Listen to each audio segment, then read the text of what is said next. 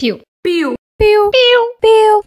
Piu. Piu. Piu. Piu. Piu. Piu. Piu. Talks. Olá pessoal, o meu nome é Marcos Eu sou a Inês. e sejam bem-vindos a mais um episódio do nosso podcast, o Pia Talks. Eu e o Marcos somos pioneiros do agrupamento 1052 de Quarteira que, devido ao Covid-19, tivemos de arranjar uma alternativa para o nosso empreendimento anual e por isso criamos este podcast. Ok, o nosso convidado de hoje é um dos escuteiros portugueses com uma vida escutista, com a vida escutista mais vasta. Abriu um agrupamento em Moçambique, é o responsável pelo acordo com a Idenha Nova e foi chefe nacional durante seis anos. É o chefe Luís Lidington! Olá, Muito chefe. bem, olá, viva. Olá! Tudo Olha. bem? Posso ir começando a corrigir? Isso foi se calhar coisas que o Zé Luís vos disse. Eu entrei em 98 como presidente de uma comissão executiva que substituía a Junta Central e saí em janeiro de 2008. Portanto, em rigor foram nove anos. Nove Pronto. anos, pessoal! Ok. Nove anos! Bem me custou, mas Nove anos. também. Então, Nossa, muito bem. anos. Então, começando, hum, eu queria abrir com este assunto que eu e o Marcos ah, tivemos em 2017 no nosso primeiro Akanak, que obviamente é a Idenha Nova. E para nós isso é uma, é uma coisa completamente normal e é habitual. E para nós o Akanak sempre foi a Idenha Nova. Mas a verdade é que nem sempre foi assim. Se não fosse a existência do, do chefe como chefe nacional, ah, esse campo não nos era cedido. Um, mas quem é que teve a ideia de fazer este campo um campo nacional? Porque é que foi importante? Explique-nos tudo. Muito bem. Então é assim, o vigésimo acampamento nacional foi, eh, andamos à procura do local e foi em Santa Margarida, que é um campo militar, grande, Hum. militar. Eh, nessa altura tínhamos dado, tínhamos atribuído um local com sombras, com água, perto de quartéis. E, e, portanto, pelo menos para fazer um grande acampamento era bom. Entretanto, dá-se o 7 de setembro. Vocês sabem o que é, o que é, que é o, se- o setembro em, em- nos Estados Unidos, com aquele ataque às torres? Sim, sim.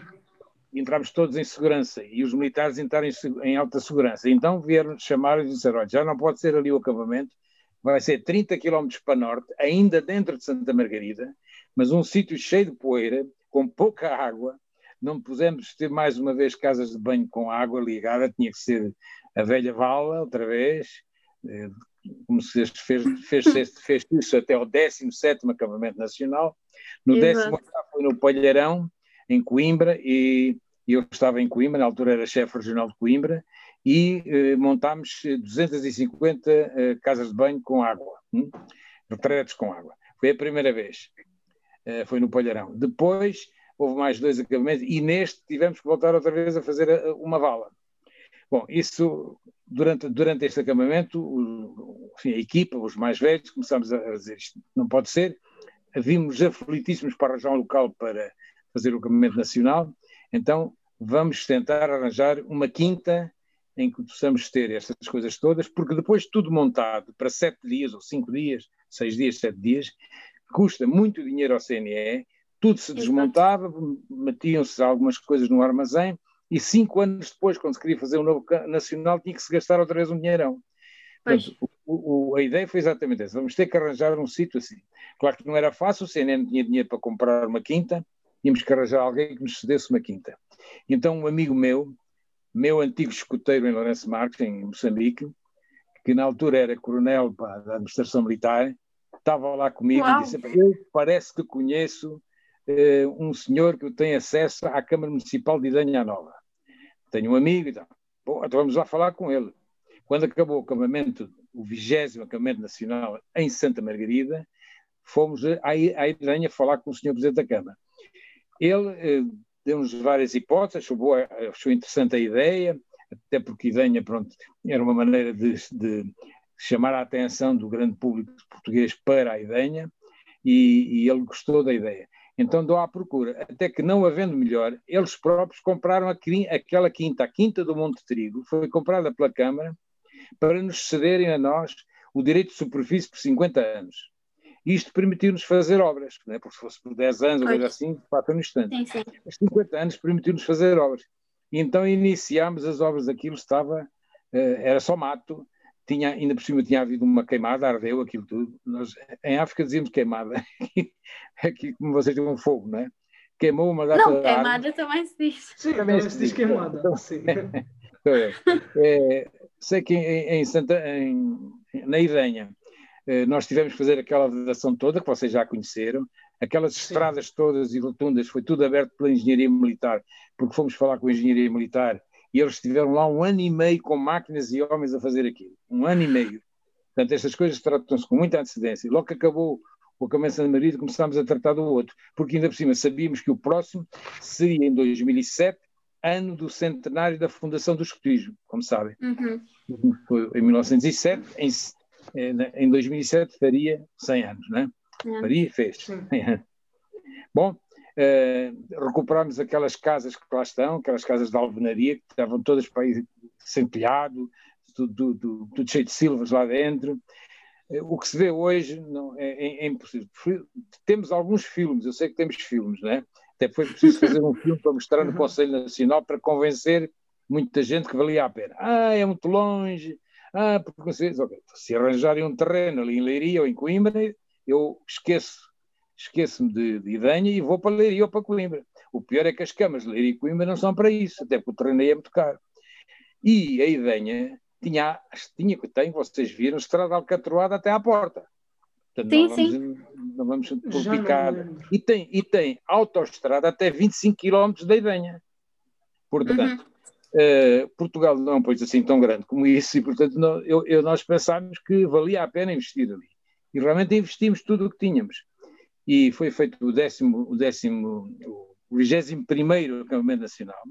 Mas há aqui uma coisa engraçada, foi o último acampamento nacional que eu fiz, foi o vigésimo primeiro, e é, é engraçado porque o meu agrupamento era o vigésimo primeiro. O meu Oh! agrupamento de origem, onde eu fiz a minha primeira promessa, onde eu fui guia de patrulha, fui chefe de grupo, chefe de agrupamento, nesse agrupamento que era o da Sé Catedral, Sé Catedral de Lourenço Marques, atualmente Maputo, em Moçambique. Uhum. Já era CNE, claro, tudo era- já era CNE. E, e depois esta coincidência engraçada do 21º. Sabem que eu tenho muitos amigos desse tempo do 21º, que eram, nós éramos um grande agrupamento, na altura só rapazes, porque era assim, eh, o regulamento era assim, havia as guias de Portugal e havia o CNE, que eram só rapazes. Mas nós tínhamos Uhum. quase 200 escuteiros no agrupamento da Sé Catedral, porque tínhamos três alcateias, hein? três, Três? alcateias distintas. Era tanto, tanto lubito que vocês nem querem saber. Do- dois grupos de exploradores, um grupo de exploradores séniores, que era como se chamavam os, os pioneiros, exploradores séniores, e um clã. Sim. Portanto, a ver, era realmente um grande agrupamento. E eh, criaram-se amigos para toda a vida. Esse coronel eh, que eu há bocado vos falei era desse meu agrupamento, mas muitos outros. eh, eu- nós, depois de irmos para Portugal, reunimos todos os anos, todos os anos reunimos uma, uma vez por ano normalmente. Já vamos já quase há 40 anos a, a- a juntarmos todos. E chegámos a reunir 200 pessoas. Eh, normalmente é um fim de semana por ano. O ano passado, este ano não, não fazemos por causa do Covid, né? Pois. mas em 2019 foi em Setúbal. Há uma equipa que organiza, há uma equipa que nos recebe, pronto, dur- passamos de sábado para domingo, dormimos uns num lado, outros no outro, nem sempre é possível dormirmos todos juntos, todos na mesma casa, eh, mas tomamos refeições juntos, fazemos várias brincadeiras, fazemos sempre um fogo conselho, convidamos sempre o agrupamento mais próximo para entrar no nosso fogo conselho, porque do- o escutismo do meu tempo, ou do nosso tempo, dos mais velhos, o fogo conselho era, era uma coisa fundamental. Era mesmo Ah, muito importante. Hum? Fogo conselho Animava muito, pá. presente. Bom, Sempre. já falei demais. Já cheguei, vocês perguntaram pela Idenha, pá, isto nunca mais acaba. Ah, Estamos não. aqui é para falar. Passa- Estamos aqui é para falar. Opa, tanta história. Eu, Exato. eu não sei, tanta história, tantos contratos, tantos protocolos. Como é que era viver assim, sendo chefe nacional, tendo um trabalho a tempo inteiro? Como é que conseguiu conciliar tudo? Olha, cons- consegui conciliar porquê? Porque eu, entretanto, já estava reformado do Banco de Portugal. Eu fui funcionário do Banco de Portugal, estava reformado. Ah, Mas estava a trabalhar numa empresa, fui trabalhar numa empresa de um grande amigo meu, também escuteiro comigo quando era miúdo, que é o Américo Petinho. Ele, ele trabalhou sempre em contabilidade, tinha uma empresa dele. Eh, quando ele saiu do banco, disse: Queres vir trabalhar comigo? Vamos embora. Eu fui para lá trabalhar. Vamos. Vamos embora, bora. No dia 31 de dezembro, comecei a trabalhar no dia 2 de janeiro. E então estive, estive lá nessa empresa 11 anos ainda. Mas os últimos dois ou três anos, que foi quando depois tive, me, me convidaram para me candidatar a chefe nacional, eh, eu falei com esse meu sócio, o Américo Tim, e ele disse: Ora, vai-te embora, vai, vai embora, que não há problema nenhum. Então eu saía à quinta-feira, trabalhava segunda, terça, quarta e quinta. À quinta-feira à noite saía para Lisboa, de Coimbra para Lisboa, porque eu morava em Coimbra, e em Lisboa estava normalmente quinta, sexta, todo dia, ainda os serviços estavam a funcionar. Depois à noite, sexta-feira à noite, tínhamos a reunião junto à central. Sábado voltámos a ter reuniões ou, ou, ou, visitas, e depois domingo outra vez só chegava à casa no domingo à noite normalmente. Portanto, isto assim durante vários anos, não é? Eh, portanto, mas foi possível por isso, porque realmente há amigos. Uh, no escutismo é muito importante amigos. O Belen Paul fala nisso outra vez, não é? Eh, uhum. nós criámos amigos para toda a vida. Aquele grupo que se reúne aqui, de antigos escuteiros de Moçambique, não são só do meu agrupamento, porque Maputo tinha 14 agrupamentos, não tinha muitos agrupamentos, só o Algarve tem mais, mas eram 14 agrupamentos grandes, né? o meu, como disse, tinha perto de 200, 200 escuteiros mas havia cento e tal escuteiros, havia, havia, havia outros, né? Portanto, era uma uhum. região cheia de força, cheia de trabalho. É, é, dizer assim, ah, vocês naquela altura não tinham nada que, com que se entreter e iam para os escuteiros. É o contrário. Nós tínhamos uma liberdade de ir para a praia sozinhos, de irmos para a piscina, de irmos jogar futebol, eh, fazer tudo e mais alguma coisa. E, no entanto, até nas férias, todos os dias íamos à sede. Tínhamos sempre coisas para fazer, para carpinteirar, para fazer os cantos de patrulha, arranjar caixotes para, para, para, para, preparar o acampamento. Fazíamos sempre dois acampamentos grandes por, por ano. Por ano. Porquê? Porque em janeiro não havia aulas, era tanto calor que em janeiro não havia aulas. Então em janeiro íamos fazer um acampamento de oito dias. E depois oh, em julho. É verdade. Depois as aulas só começavam no dia 1, 1 de fevereiro. Então, janeiro, apesar de ser tipo das chuvas, lá íamos nós acampar uma semana inteira. E isso era acampamentos por patrulhas. Hein? Uh, o meu primeiro acampamento, eu tinha 12 anos, foi à Ilha da Esfina, que é uma ilha ali mesmo em frente a Maputo. Uh, íamos de barco e, e ficámos lá oito dias. Eu era de uma patrulha de pata-terra, é assim que se diz, né? vocês sabem o que é um pata-terra. Portanto, éramos sim, todos sim, pata-terra. Uh, ninguém, nenhum de nós sabia cozinhar, então não morremos à fome, fartámos de comer papas de milho. E, mas quando cheguei a casa disse à minha mãe: chega, eu vou Já aprender a mais, cozinhar. Acabou. Maneca, a primeira especialidade que eu tirei foi cozinheiro. A sério? Ah. No acampamento seguinte eu já me desarrasquei a cozinhar para mim e para a patrulha. Pois, ficou ah. traumatizado as papas. É, ah, vocês pois. sabem que as patrulhas do meu tempo começavam aos 12 anos e acabavam quase aos 18. A sério? Não sabia, por acaso. Havia só três secções. O Baden-Powell inventou três secções. Ou, uhum. ou propôs três secções: lobitos, exploradores e caminheiros. Depois, mais tarde, é que começámos a, reparar que era, era importante haver pioneiros ou exploradores séniores, não é? Começou por ser exploradores séniores, depois transformou-se em pioneiros. Mas, quando eu era explorador, uh, não era assim. Nós tínhamos patrulhas que duravam uma data de anos. Então eh, a gente raramente mudava de patrulha. Eu fui da, da patrulha, entrei nessa patrulha nessa primeira, nesse primeiro acampamento, na patrulha Leão, mas muito pouco tempo. Depois fui para a patrulha Lobo e fui Lobo até aos 18 anos. Para! É.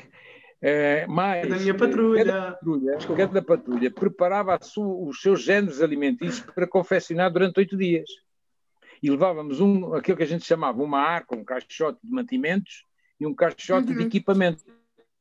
Pois. Oi, oi.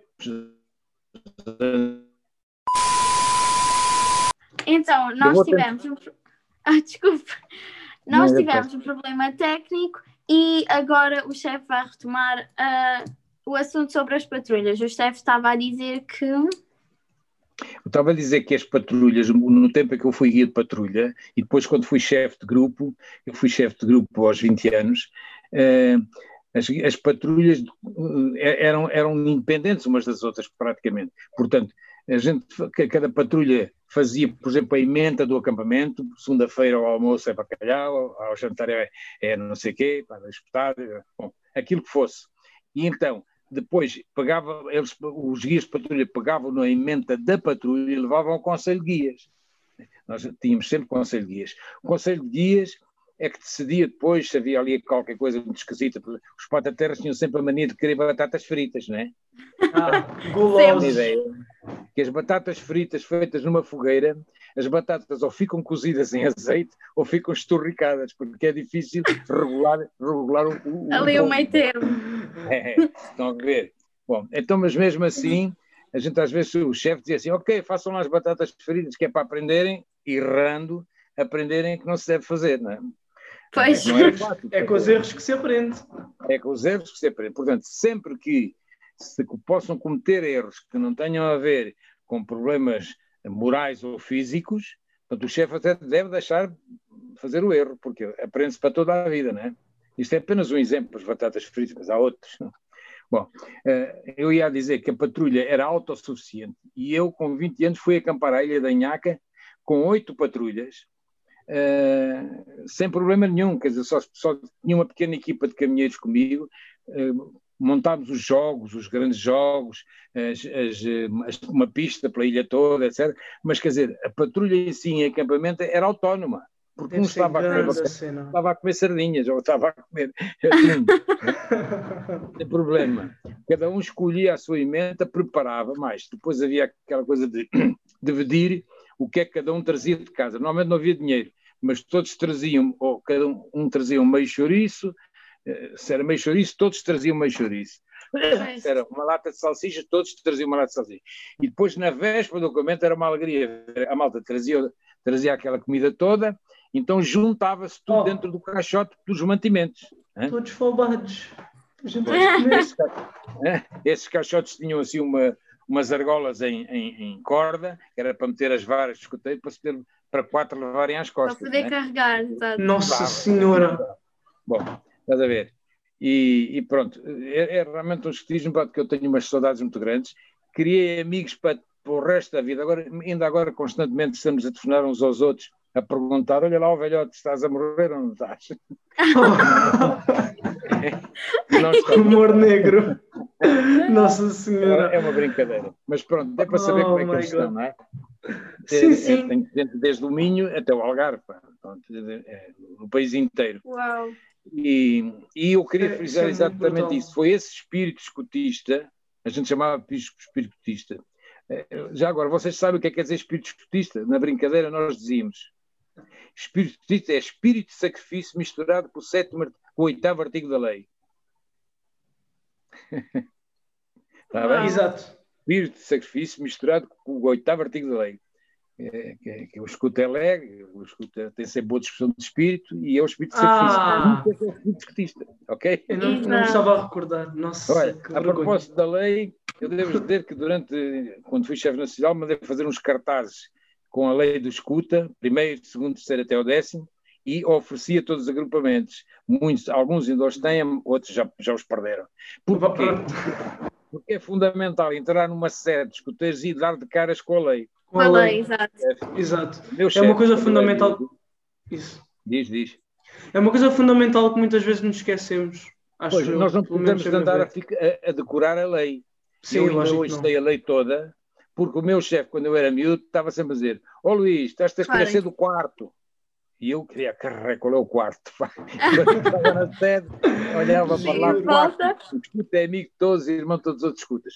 Epá, estás-te a esquecer do, do, do nono, toma cuidado e tal. Quer dizer, ele não dizia qual era, só dizia o, o, o número. O número. Esta pedagogia, ah, isto é pedagogia escutista, uh, infelizmente foi-se perdendo ao longo dos anos muita coisa, não é? Vocês sabem uhum. que, não sei se é do vosso tempo, mas na instrução primária, nas escolas primárias de, do meu tempo, jogava-se jogava vários jogos.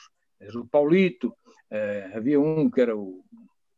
Pronto, já não estou a lembrar agora dos nomes, mas havia umas vários jogos que depois passavam de geração para geração. A gente passava para o liceu e os que estavam, os da primeira classe já estavam a jogar o mesmo jogo. Tá a determinada é altura, e nos escotismos era a mesma coisa, a determinada altura parece que houve aqui um corte, um hiato, né?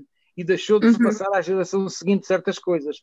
Bom, eh, quando eu fui dirigente, eh, há 50 e tal anos, não, é? não, não havia formação de dirigentes. O que é que nós fazíamos? Ah, Fartávamos de ler o Baden-Powell e tirávamos da, das, das, leituras do, dos livros de Baden-Powell praticamente tudo que tudo podíamos e, e aplicávamos. Não é? Eh, eu penso que hoje há formação, mas a, a, a rapaziada cada vez lê menos, ou não é? Ou vocês é... Uh, sim.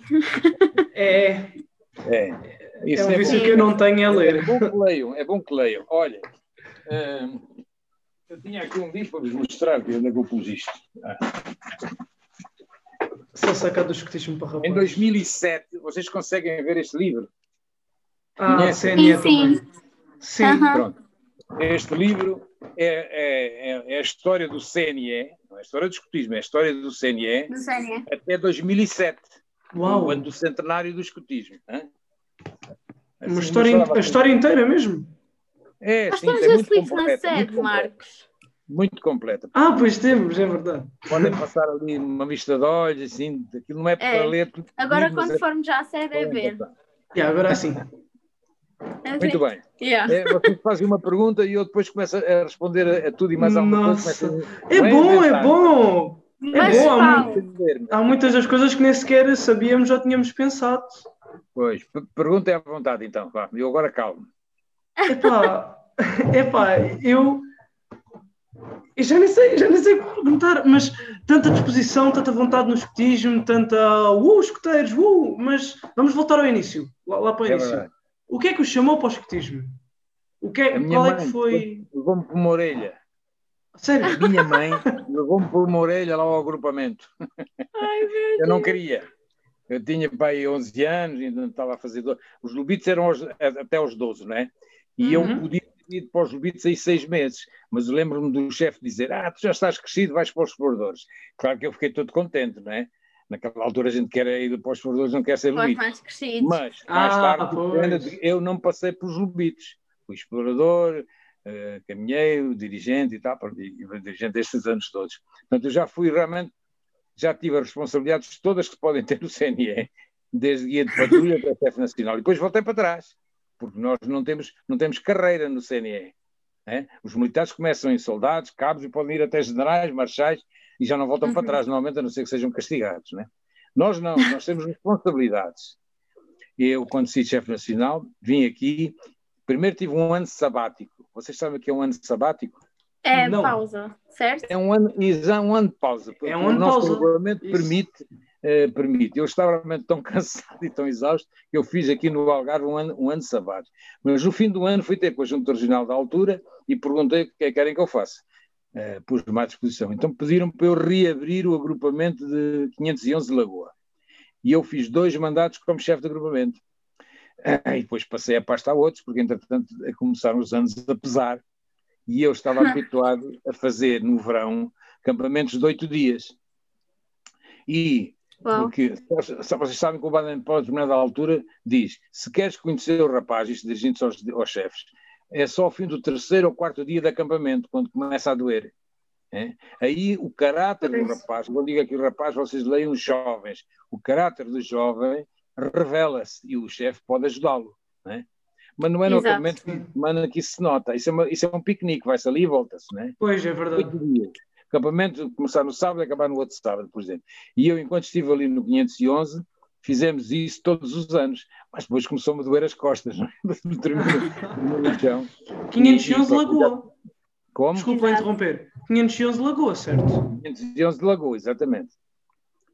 Então, É. o chefe. Ai, desculpe. Diga. Ah, eu ia Diz. dizer que o chefe, diga, o chefe ah, estava a dizer que ah, teve um ano sabático e não e pronto. E nós sabemos que o chefe já passou por muitos sítios. O chefe nasceu em Moçambique e depois viveu muitos anos em Coimbra e depois mudou-se para Lagoa e, e, e esteve no para Portimão, agrupamento. eu estou em Portimão. Agora está em Portimão. Ah, Eu Portimão. vivo em Portimão, sempre, desde que vim Uau. para o Algarve, depois de me reformar, vim para o Algarve, depois de sair da Junta Central, e fui para o agrupamento de Lagoa, porque a Junta, a Junta Regional pediu-me para ir para, para Lagoa, mas eu sempre morei em Portimão e moro em Portimão. Então, continua, só uma parte, continua no 511, mas mora em Portimão? Sim, senhor. Eu hoje sou instrutor no 511. Já não sou chefe de governo, já não sou chefe de secção, nem nada, mas sou instrutor. Portanto, e normalmente faço a parte de, de, das contas, da contabilidade, essas coisas que ninguém gosta de fazer, eu faço. Ah, ok. E, e a escolha de vir para o Algarve foi uma escolha pessoal? Queria é, vir passar a reforma no Algarve? Pessoal, foi pessoal, porque o Algarve tem este clima parecido com o da minha terra, sabes? Que eu vivi em Moçambique claro. e vivi em Moçambique até aos 30 anos. Não, ah, até, aos 30, não, até aos 34. Depois, tive, de, deste tempo todo, só estive seis anos fora do CNE. Foram os três anos que eu fiz como cooperante em Moçambique após a independência. A independência foi em uhum. 75. Eu só me vim embora em 78. Portanto, estes três anos fui cooperante na banca lá. Portanto, eh, como português, tinha um contrato cooperante. E, portanto, estes três anos não havia escotismo, e, e, como não havia escotismo, fecharam as sedes todas, eu não podia ser escoteiro nem do CNE, nem de nada. Quando me vim embora em 78, aqui depois tive que refazer a minha vida, não é? Vocês imagino que não é fácil fazer uma vida aos 34 anos. Mas uh, estive aqui mais cerca de 3 anos e depois, um dia, um domingo a passear, aquele passeio que a gente dá aos domingos com a família, passei em frente ao Colégio da Rainha Santa em Coimbra e, e, quem é que eu vejo? Vejo o padre Joel Carlos, que tinha sido Sim. meu assistente do meu agrupamento, o tal que eu fundei em Vila Cabral, já não é aquele de, de Lourenço Marques, da, da, da Sé. Quando estive na tropa, fundei um agrupamento, mesmo lá no norte, no norte de Moçambique. Era Sim. bispo de Vila Cabral, o seu Dom Eurico Dias Nogueira. Vocês e, não continu... e não continua de pé esse agrupamento? Vamos lá ver. Eles fecharam todos, quando foi a independência, não é? Não, mas agora, atualmente, hoje em dia. Hoje em dia não, porque assim, eh, passado uns 20 anos, quase 20 anos da independência, eh, deu-se uma grande volta política no mundo inteiro, né, com a queda da União Soviética, etc. Sim, sim. E, e eles claro. voltaram a permitir a abertura do escotismo. Então, em Moçambique criou-se a Liga dos Escoteiros de Moçambique. Em, eu, vim uhum. para, como disse, eu vim, eu vim para Portugal em 78 e em 98, portanto 20 anos depois, fui outra vez a Moçambique com os escuteiros da Figueira da Foz. E oh. fomos acampar até a Ilha das Fina, com cerca de 100 escuteiros de moçambicanos. Lubitos, Dolores, tudo fora. Epá, foi uma maravilha. Que brutal! É... Não quero levar os escuteiros de quarteira também? Yeah, bora, bora. ok.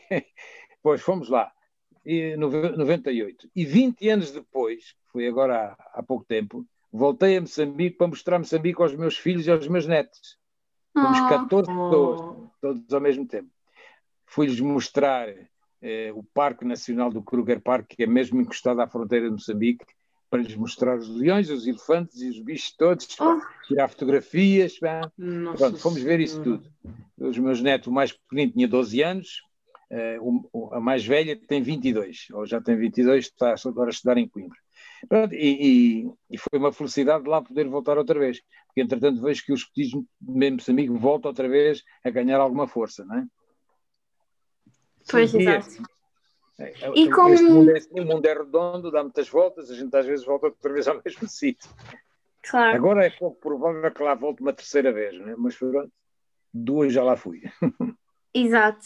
Um, o chefe estava a dizer que, pronto, viveu em Moçambique até aos 34, uh, ah, mas como é que era viver em Moçambique? Porque nós como é estamos é aqui no nosso Algarve, no nosso Portugal, Sim. não temos esse conhecimento. Bom, em, em Moçambique eh, praticamente havia um único movimento de libertação, que era a Frelimo, que era uma frente de libertação de Moçambique. Quando se decidiu dar a independência às ex-colónias, o governo português negociou com a Frelimo e entregou tudo à Frelimo. Portanto, a Frelimo veio, instalou-se e, portanto, não houve guerra civil. Em Angola foi diferente, havia três movimentos de libertação e no dia da independência começou a guerra civil. Estão a ver? Portanto, há aqui uma diferença grande. No Moçambique nós estávamos, digamos, com um certo sossego. É, eu não sei se devo dizer isto, mas não resisto.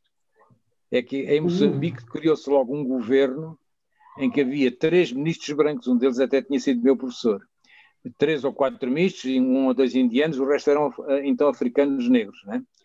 E, e o presidente era o Samara Machel, devem ter ouvido falar nele. Era um homem cheio de força, cheio de garra, mas que tinha aprendido o que sabia com os chineses e com os, com os russos. Então quis pois. aplicar o sistema comunista em Moçambique. Isso o que é que ah. deu? Começaram a tomar conta da economia toda. Por exemplo, um restaurante não, não, não podia ser de um, de um dono, era do Estado. E depois nomeavam para lá um pois. gerente. E depois aquilo não dava nada. Portanto, a economia de Moçambique em três ou quatro anos decaiu extraordinariamente. Isto é a verdade dos factos. Bom, e a determinada altura eu que estava a pensar lá ficar mesmo como cooperante, será 8, 9, 10 anos, aquilo que fosse, ao fim de 3 anos resolvi mesmo vir embora, porque não tinha hipótese de educar, as, entanto as minhas filhas já tinham nascido lá, a Paulo e a Carla já nasceram lá, e eram pequenitas, pá, eh, e não tinha hipótese nenhuma de, as educar ali. É?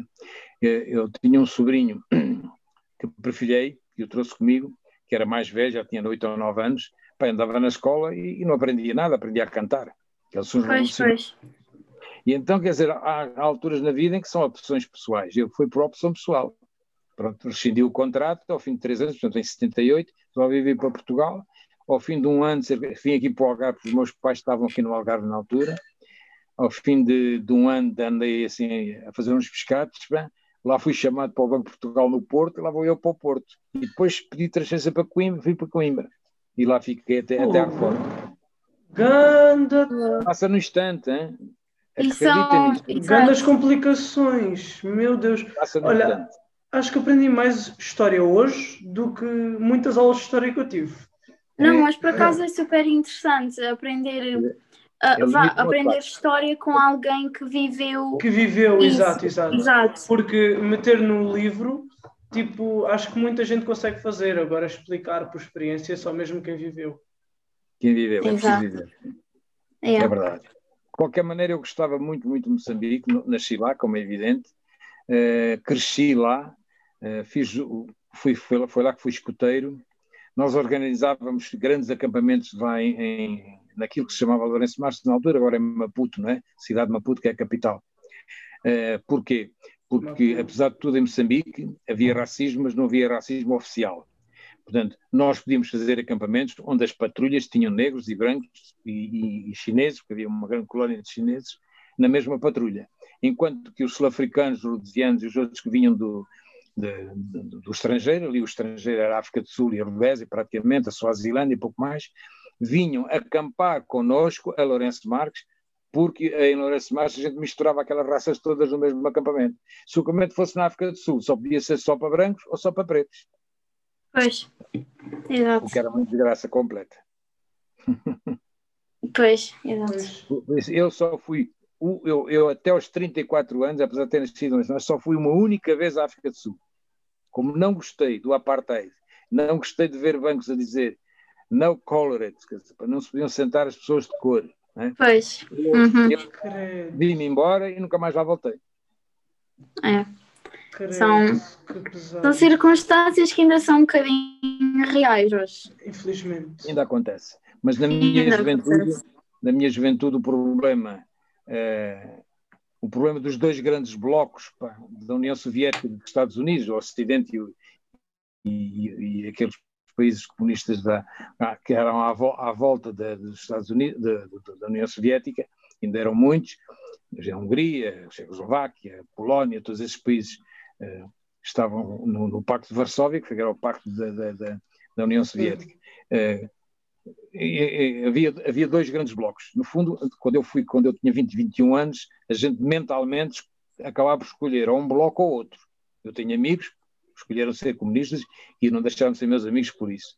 Mas tenho a maior parte dos meus amigos escolheu não ser e, portanto, apesar de todos os defeitos do, que há no, no, no bloco do ocidental, eh, achámos que, que, que, era preferível dar uma outra liberdade de vida, eh, princípios pá, que vêm do direito romano, não é? em dúvida para o réu, sabem o que é que quer dizer? Não, por acaso não. Ela tinha um... assim, na dúvida a favor do réu. Quer dizer, eu, tribunal... eu ia dizer uma coisa assim parecida, mas ainda bem que não disse. Não, estava à vontade. Eu vou-me lembrando das coisas assim, vou despejando, desculpem lá, mas é, assim, é assim. Não, não tens desculpa, está, estamos aqui para despejar. É um princípio acho, fundamental. Acho que, isto é um. tempo dos romanos. Eu acho que este é um assunto muito delicado, uh, liberdade de, pronto, dos direitos humanos e racismo liberdade de expressão, e liberdade de liberdade reunião, liberdade para pensar e para expressar aquilo que se pensa, é fundamental. Exato. Senão a gente não vive, vegeta. Pois, a gente, a gente se, não, se não podemos expressar-nos, a gente não vive, a gente pois. existimos. É, existimos acabamos, acabamos, só por existir e não, não, não nos expressamos. Sim, senhor. Pois. Mais perguntas. Um, Mais perguntas? Pior é que eu fujo depois às perguntas, pá, desculpem lá. Ah, não, não tá, por acaso foi completamente de encontrar o que nós claro. dizer agora. Uh, pegando, pegando agora no que o chefe estava a explicar sobre a liberdade de expressão e as circunstâncias em Moçambique, um, o chefe lembra-se de alguma coisa do, do Estado Novo e dessa altura e qual é que foi o impacto que esse período teve na sua vida? É assim, eu nasci no Estado Novo, né? eu nasci em 45, o Estado Novo começou em 1927, né? Então, estás a ver, já estava muito adiantado. E depois eh, foi até aos meus 29 anos, quando se dá o 25 de Abril em 74, eu tinha 29 anos. E, portanto, obviamente, eu vivi esse, esse espírito. E, e, o Estado Novo era indubitavelmente uma ditadura, não é? Era uma ditadura que não permitia a tal liberdade de reunião, liberdade de expressão, e, e não permitia que, que, nós pensássemos e expressássemos o nosso pensamento com liberdade. É? E isso, realmente, como eu dizia há bocado, faz com que as pessoas acabem por não pensar e acabam por vegetar em vez de viver. É. Uh, pronto, daí deu-se o 25 de Abril, houve uma grande abertura, uh, houve consequências na minha vida pessoal e de outros que não foram as melhores, como já expliquei, mas uh, as pessoas em Moçambique atingiram a independência e embora economicamente não ficassem melhor, mas há uma questão muito importante que é a dignidade pessoal. Dignidade das, com, e a dignidade das pessoas não se paga, não tem preço. E portanto eu, eu lembro perfeitamente agora quando lá fui, agora da última vez, há dois anos, com a família toda, uh, as minhas filhas iam com muito medo, para dizer, ah, houve uma guerra civil durante tantos anos, tu ainda estás a pensar do tempo de antigamente, em que era tudo calmo e tal. Eu dizia, não, eu lembro, eu conheço as pessoas.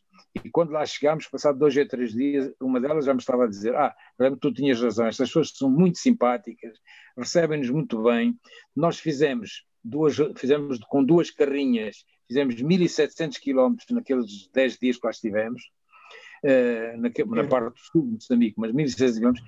Perguntávamos a uma pessoa para onde era uma praia ou pareja, estavam sempre com boa disposição, sempre Sim, amigáveis. pronto a explicar, como acontece um pouco aqui em Portugal, felizmente, não é? Uh, portanto, receberam-nos muito bem, pá, sem problema nenhum, pá. Uh, ninguém nos uh, obstaculizou pá, para ir aqui ou acolá, portanto foi mesmo muito bom.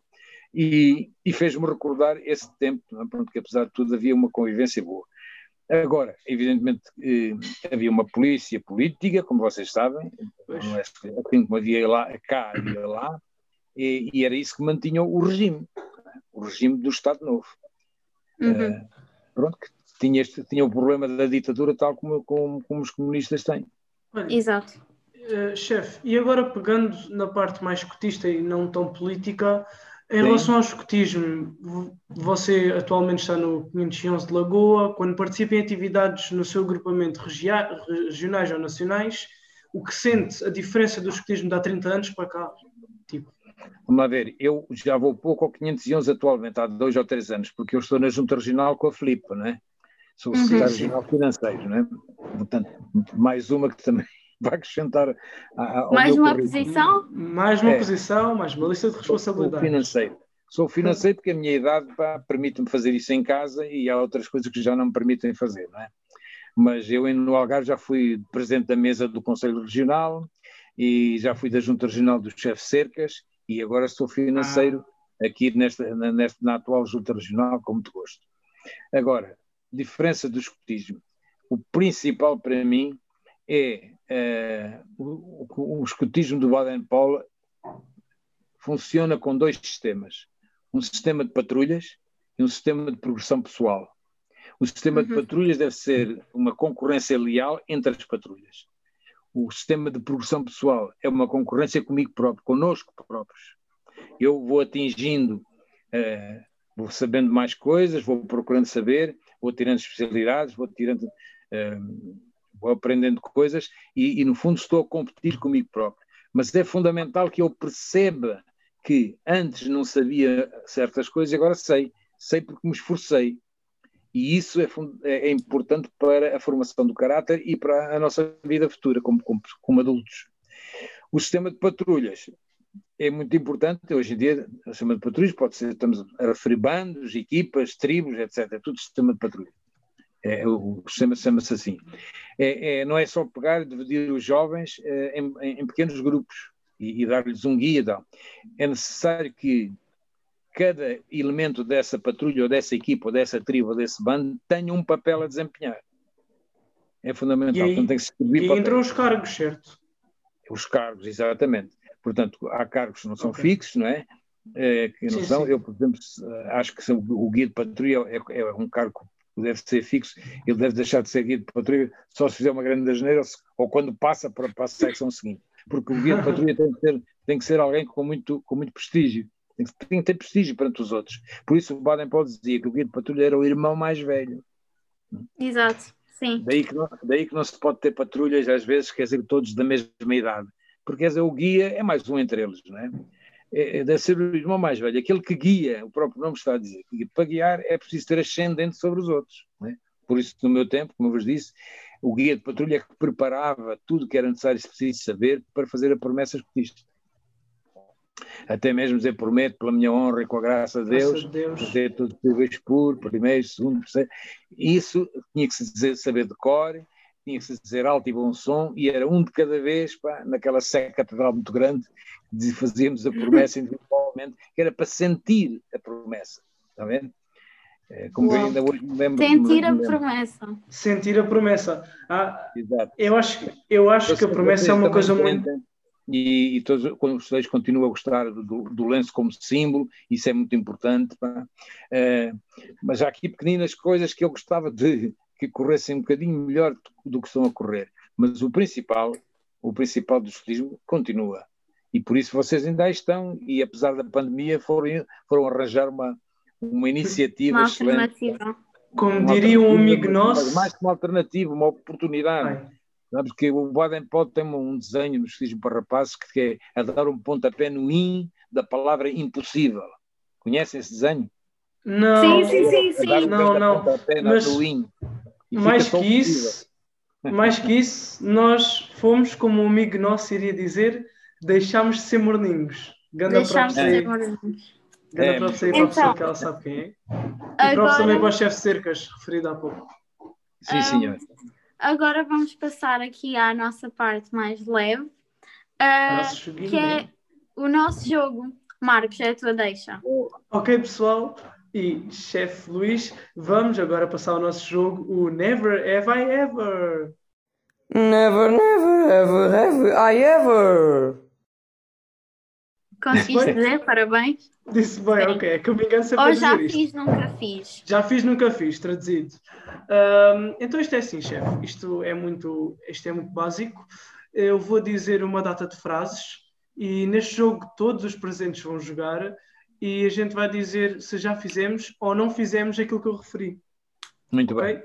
E se possível contar umas historinhas aqui para, para a malta ficar a saber e para nos rirmos um pouco, é sempre bom. Ok. Já fingi que não tinha água para não ter que a partilhar. Eu já. Eu também não. já. Nunca. Sempre partilhou água, Inga. Partilhar. Nossa. Sabe que num acampamento, num raid. Podia ser uma questão de sobrevivência, não é? Ah, pois. Então, eu... Pois eu entendo. Em Moçambique podia ser diferente, não é? É, eu, eu tenho, tenho certeza que partilhava, pá, e portanto, escuta, não mente, é leal, e eu estou a dizer a verdade.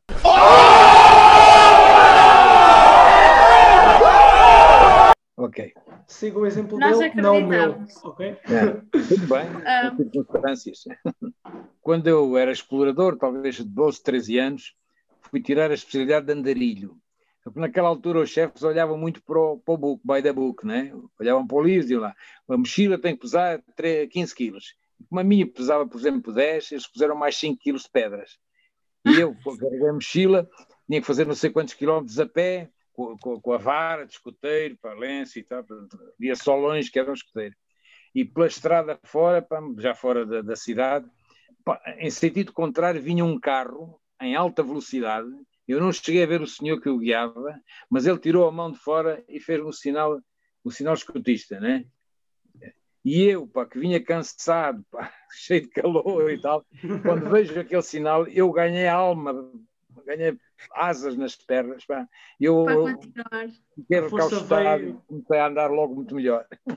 Não faço a mínima ideia quem era o senhor, mas era um escuteiro que ia Mas ficou, ficou marcado. É, ok, chefe, próxima questão. Já, já perdi mais de dois pares de jarreteiras. Ui, quantas? já perdi mais. Vezes? Eu é nunca perdi um par de jarreteiras. Nós estávamos a, a, preparar o jogo e eu disse: um, a pergunta original era: já perdi mais que três pares de jarreteiras. E depois eu falei com o Marcos e o Marcos assim: eu nunca perdi esse, essas jarreteiras, esse número de jarreteiras, só que eu estou sempre a perder jarreteiras, eu perco um monte de jarreteiras. eu nunca perdi jarreteiras. Não, já perdi mais, já perdi mais, de certeza, nestes anos todos. Nossa Senhora! Ah, mas é tu não tens. Ah, tu não Sim, eu não tenho tantos anos. Até porque nós, nós, em Moçambique usávamos mesmo calções, não é? Praticamente todos, mesmo os chefes e tudo. Então usámos as jarteiras, tínhamos um grande orgulho de usar as jarteiras, eh, que foi concedida a Baden-Powell pelo, pelo rei de Inglaterra. Uh, a sério? E... Sim, a Ordem da Jarteira. A Ordem da Jarteira. Foi concedida a Baden-Powell, Baden-Powell depois concedeu aos escuteiros todos, todo o mundo. Yep. Ah, eu não sabia dessa história. Por isso aquilo, aquilo não é apenas um penduricalho ali na piuga, aquilo é a oh, ordem pois. da jarteira, é uma ordem importante no, no, no, no Reino Unido. Exato. Eu vi isso numa série, eu também não sabia, eu vi numa série. A sério? Ah, muita coisa que a gente Sim. vai aprendendo ao longo da vida, claro. Nossa Se calhar quando tinha a vossa idade também não sabia, provavelmente. Ok, próxima questão, chefe. Mas esta aqui Sim. é mais dirigida a você, porque eu, por exemplo, nunca fiz isto. Já escondi pistas durante um jogo para que as outras patrulhas e equipas não as encontrassem. Ok, estava a dizer que não fiz, mas eu acho que já fiz. Eu também já fiz. Esconder os sinais de pista para tramar as outras patrulhas, é isso? Nunca fiz. É. Sim, sim, sim. Não, mas eu fiz, não, eu não fiz por tramar. Eu fiz para judiar, que é diferente. Eu nem queria ganhar, eu só queria mesmo brincar com a cara deles. Está entendendo? Sim, por não, brincadeira, pá, passa. Por brincadeira, passa. Mas não me lembro, não me lembro. Não, por competição acho que não.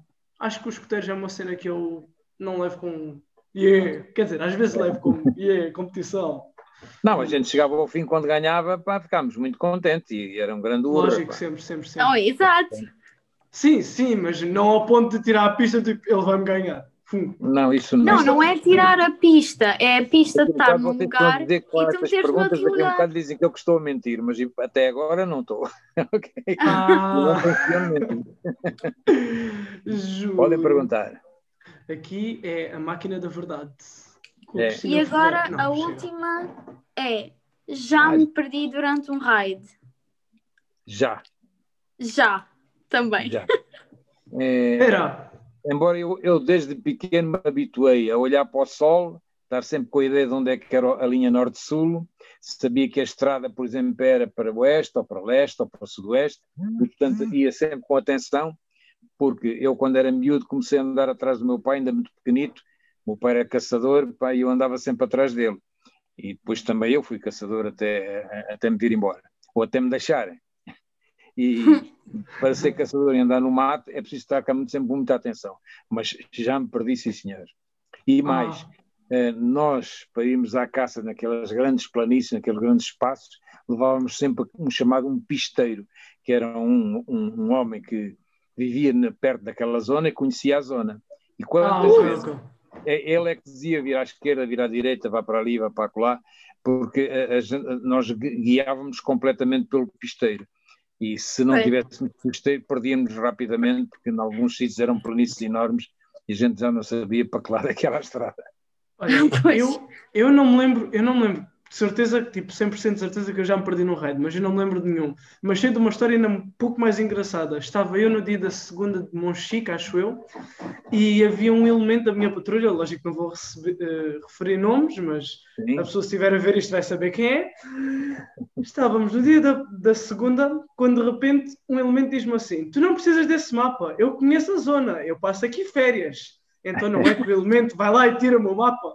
E não me deu o mapa. Resumindo e concluindo, eu e o resto da minha patrulha andámos perdidos, à exceção Ora. daquele. Aquele ia à frente a dizer: E a gente, onde é que este moço vai? Porque víamos as patrulhas todas a virar à direita e ele é. virava à esquerda. E eu, ai, não, não, não. Mas no final correu tudo bem. Mas Isso também já me aconteceu. Uh, eu perdi, mas não é bem perder, é eu perdi um mapa uh, e depois andava uh, completamente à toa. Só que depois encontrei outra patrulha, então fui atrás da patrulha. é tipo isso, foi tipo Eu já rasguei o meu mapa aqui, é, é diferente, mas. Ah, Olha, aqui há, uns anos, aqui há uns anos havia escuteiros que iam para a Serra da Estrela e a determinada altura perdiam-se. E depois, quando começou a aparecer os telemóveis, o que é que faziam? Telefonavam ao papai e à mamãe, estamos perdidos e tal. O pai e a mamãe, o que é que faziam? Telefonavam para, para a televisão. E eu uma vez fui acordado às 7 horas da manhã com um jornalista a perguntar se eu sabia que tinham sido, estavam os escuteiros perdidos na Serra da Estrela. Ai, e eu estava meio, meio ensonado e respondi-lhe: Olha, em Portugal ninguém se perde. Pá. De um lado está a Espanha, do outro lado está o Atlântico, eles encontram a certeza. Ganda em Portugal ninguém se perde. Em Portugal é. ninguém se perde, pessoal. Ou seja, quando estiverem perdidos num canto, não se preocupem. Não estão. Do lado está o Atlântico, é, do outro está sempre a direito, vão, vão ter algum lado. Nossa Senhora! Um, então, agora, uh, passando à próxima parte do nosso podcast, nós pedimos sempre ao nosso convidado uh, para nos dizer um filme, ou um livro, ou um álbum uh, que o marcou. E o chefe deu um filme que é uh, As Sandálias do Pescador e um livro que é O Homem de Irving Wallace. Eu fui pesquisar sobre os dois. Uh, e As Sandálias do Pescador são sobre um arcebispo ucraniano que é libertado 20 anos uh, depois de estar preso na Sibéria. Exato.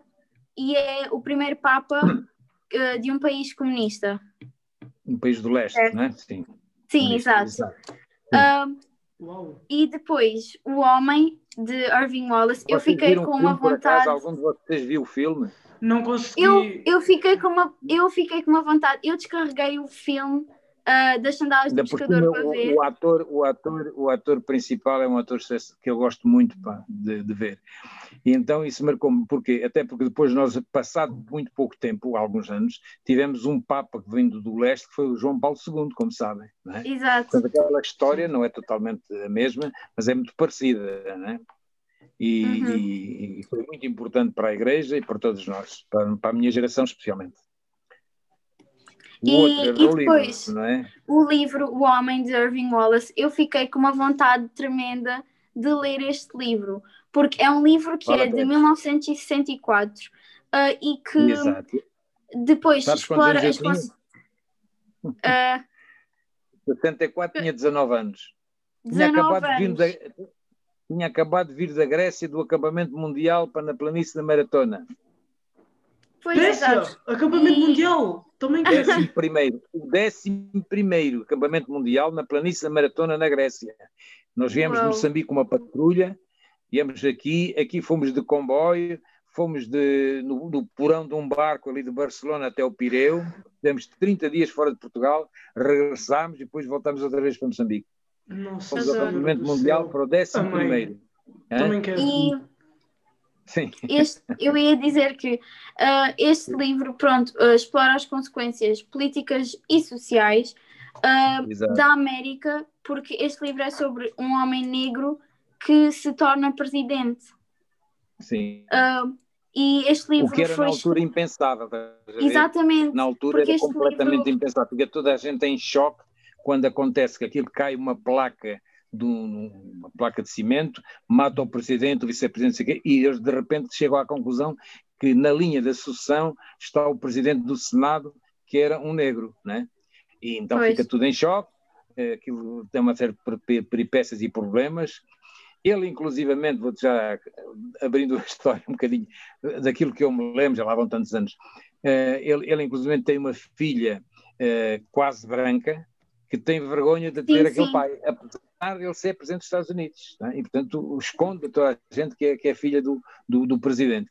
O livro é muito interessante e mais, naquela altura, quando tinha 19 anos, punha-se a questão para nos Estados Unidos o, o, racismo era um problema tremendo. Foi a altura do John Kennedy. Uhum. Não sei se vocês sabem, mas quando se fez, fez uma lei para obrigar a que os negros fossem. Uh, estão a continuar a ouvir?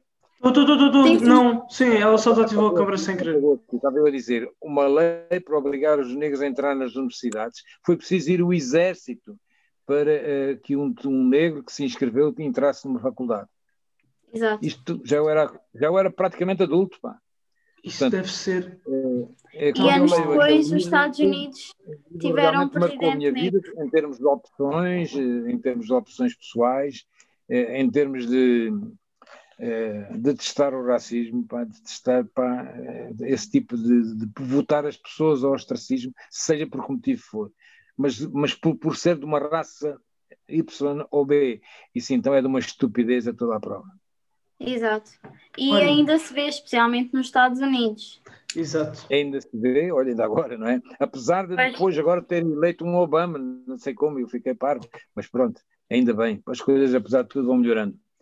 É... Mesmo com o Obama, apesar de, terem, de ter sido muitos anos depois, uh, também uhum. houve muitas polémicas com o Obama e ainda se vê claro, uh, claro, grandes casos de racismo. Tivemos agora. Olha, Inês, se estiveres a ler o livro eu, eu, se o tiver aqui, pá, eu mando-te, mas eu andei à procura dele, eu tenho muitos livros, pá, porque eu sou um leitor inveterado, pá. Tenho muitos livros e realmente pá, não estou muito organizado pá, e andei à procura desse livro. Como é um livro muito antigo, até na altura emprestei, ver, não vi. Mas se eu, se eu encontrar, eu mando-te para tu leres. Se Obrigada. não encontrar, tenta, tenta ler isso pá, e depois de eu ler, pá, se quiseres me dizer alguma coisa, eu fico muito grato. Eu, eu mando-lhe uma mensagenzinha. Nossa Senhora. Ok. Epá, eu acho que este caso do racismo para mim não, não faz sentido estarmos em pleno século XXI e não, é, verem pessoas que têm esse tipo de ideologia, mas eu é. acho, eu acho que isto aos poucos vai melhorando. Muita gente tem mania que é superior ao outro, por os mais diversos motivos, não é? Não, não é só raciais. Sim, sim. Normalmente é apenas estupidez, mas nada. Ainda bem. É essa a verdade, é essa a verdade. Olha, lembra-se dele ter dito que ia haver uma surpresa? Vamos, Vamos lá para... Vamos lá às surpresas. ok, na verdade não é uma, e neste também vai ficar surpresa, mas temos duas surpresas. Temos é, duas mensagens para o nosso chefe. Ok? Sim. Olha, eu vou dizer não. assim: vocês depois de gravarem isto, eu gostava de saber como é que está gravado, porque eu tenho uma neta pioneira em Coimbra e um neto explorador em Coimbra. E ambos mostraram interesse em depois uh, ficarem, uh, virem, verem a esta entrevista vossa. Uau, tá chegámos a Coimbra, Marcos. Chegámos a Coimbra. Fizemos já o país quase. Não sei porque eu, eu sou mau a geografia, mas. Uh, ok. Uh, mas continuando, voltando à nossa mensagem, então vou começar a ler. Em nome da região do Algarve, Deixo o nosso obrigado pelo seu exemplo de dedicação que tem demonstrado ao longo dos anos ao serviço do CNE. Que esta paixão sirva para motivar os nossos dirigentes mais novos no empenho da missão que lhes foi confiada no serviço aos outros. Esta mensagem foi transmitida a nós pelo chefe Luís Cabrita, o chefe regional da região do Algarve. E temos ainda uma mensagem que esta aqui acho que você acho que o chefe vai conhecer esta pessoa, mas primeiro vou ler a mensagem. Conheço o chefe no dia a dia desde 1963, embora nestes últimos anos afastados apenas pela distância. Para o bem e para o mal, o chefe Luís Alberto Lidington, que muito prezo, tem um passado, um presente e ainda um futuro absolutamente dedicado ao CNE, algumas vezes com prejuízo da família, para não dizer muitas.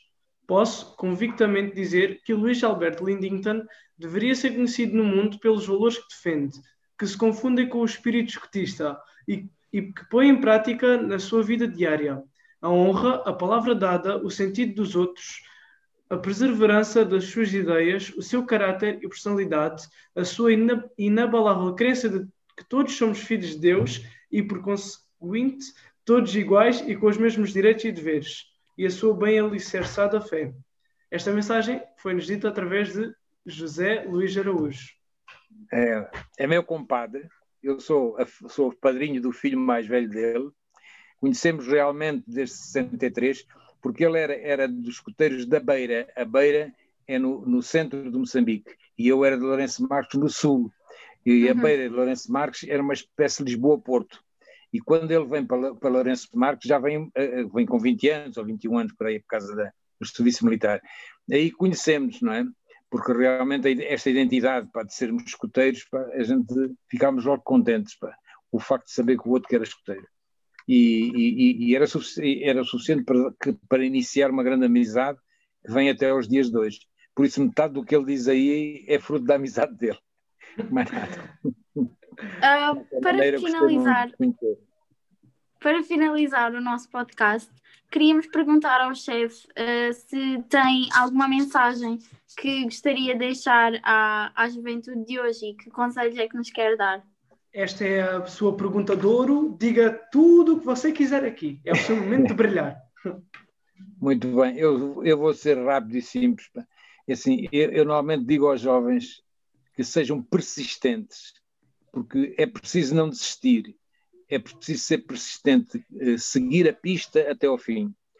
Sabe, quando alguém faz eh, o seu aniversário, eu costumo mandar dizer que Deus te deu uma longa pista com poucos obstáculos, porque é assim, mas é preciso persistir nessa pista, ok? E então há um, um conselho que dou realmente aos mais novos, até aos meus netos e tudo, sejam persistentes, não desistam, porque muita gente começa uma coisa boa e depois desiste rapidamente. Depois aquilo não vale nada. Portanto, é preciso persistir. E basta dizer isto. Podia dizer muito mais coisas, mas acho que esta é suficiente. Longa pista com Pimbas. poucos obstáculos. Pimbas. Adorei. Boa mensagem. E então, Inês? Estamos a chegar ao fim do nosso podcast, do muito nosso obrigado, episódio. Marcos. Muito obrigado, Inês. Gostei muito de vos conhecer. Queríamos Oh. agradecer ao chefe também por ter aceito o nosso convite. Um, e queríamos uh, agradecer aos membros da nossa equipa do conteúdo, uh, cuja voz não aparece neste podcast, a minha voz é que não está a aparecer, uh, mas que colaboram da mesma forma. Queremos agradecer a toda a nossa equipa de comunicação que hum, tratou de toda a comunicação feita com o chefe Luís, com todos os outros nossos convidados e que mantém as nossas redes sociais ativas para que vocês tenham o vosso entretenimento fora Sim, também sim. do nosso episódio. Uh, à nossa equipa de edição que mete os nossos episódios super bonitos e publica e uh, com a esperança vão uh, livrar-se da minha voice crack. Uh, Marcos, E agora, e agora, quero agradecer a toda a equipa de animação. Filipa que reclamou que eu tinha dito comunicação, é animação. Então, E com isto, a nossa equipa de animação é a chefe Filipa Brás, o, o nosso candidato a dirigente Ricardo Espadinha. Não, o Ricardo Espadinha que é caminheiro. Ai, God, já estou trocado. Ok, o caminheiro Ricardo Espadinha, o candidato a dirigente Tiago Feijão e a nossa chefe do agrupamento, a chefe Anabela. Um grande obrigado a estas quatro identidades. E para irem Pessoas. acompanhando este nosso projeto, sigam as nossas redes sociais no Facebook, Instagram, arroba piotalks underscore 1052, subscrevam o nosso canal no YouTube e sigam-nos no Spotify. com isto, boa caça para todos vocês. uhul! Eu sou o Marcos. Eu sou muito Inês. e isto foi Como se diz em, escu- no- em linguagem escutista, está bem? a linguagem Boa escutista. caça. Boa caça! Boa caça. Posso Vá, contar tu és o? Marcos, Já- Ah, já- ok. já-. Eu sou o Marcos eu sou a Inês. e isto foi Eu sou o O Luís. Pio- Sim, senhor. Foi bravo. Bravo, bravo, chefe. Piu. Piu, Piu. Piu. Piu.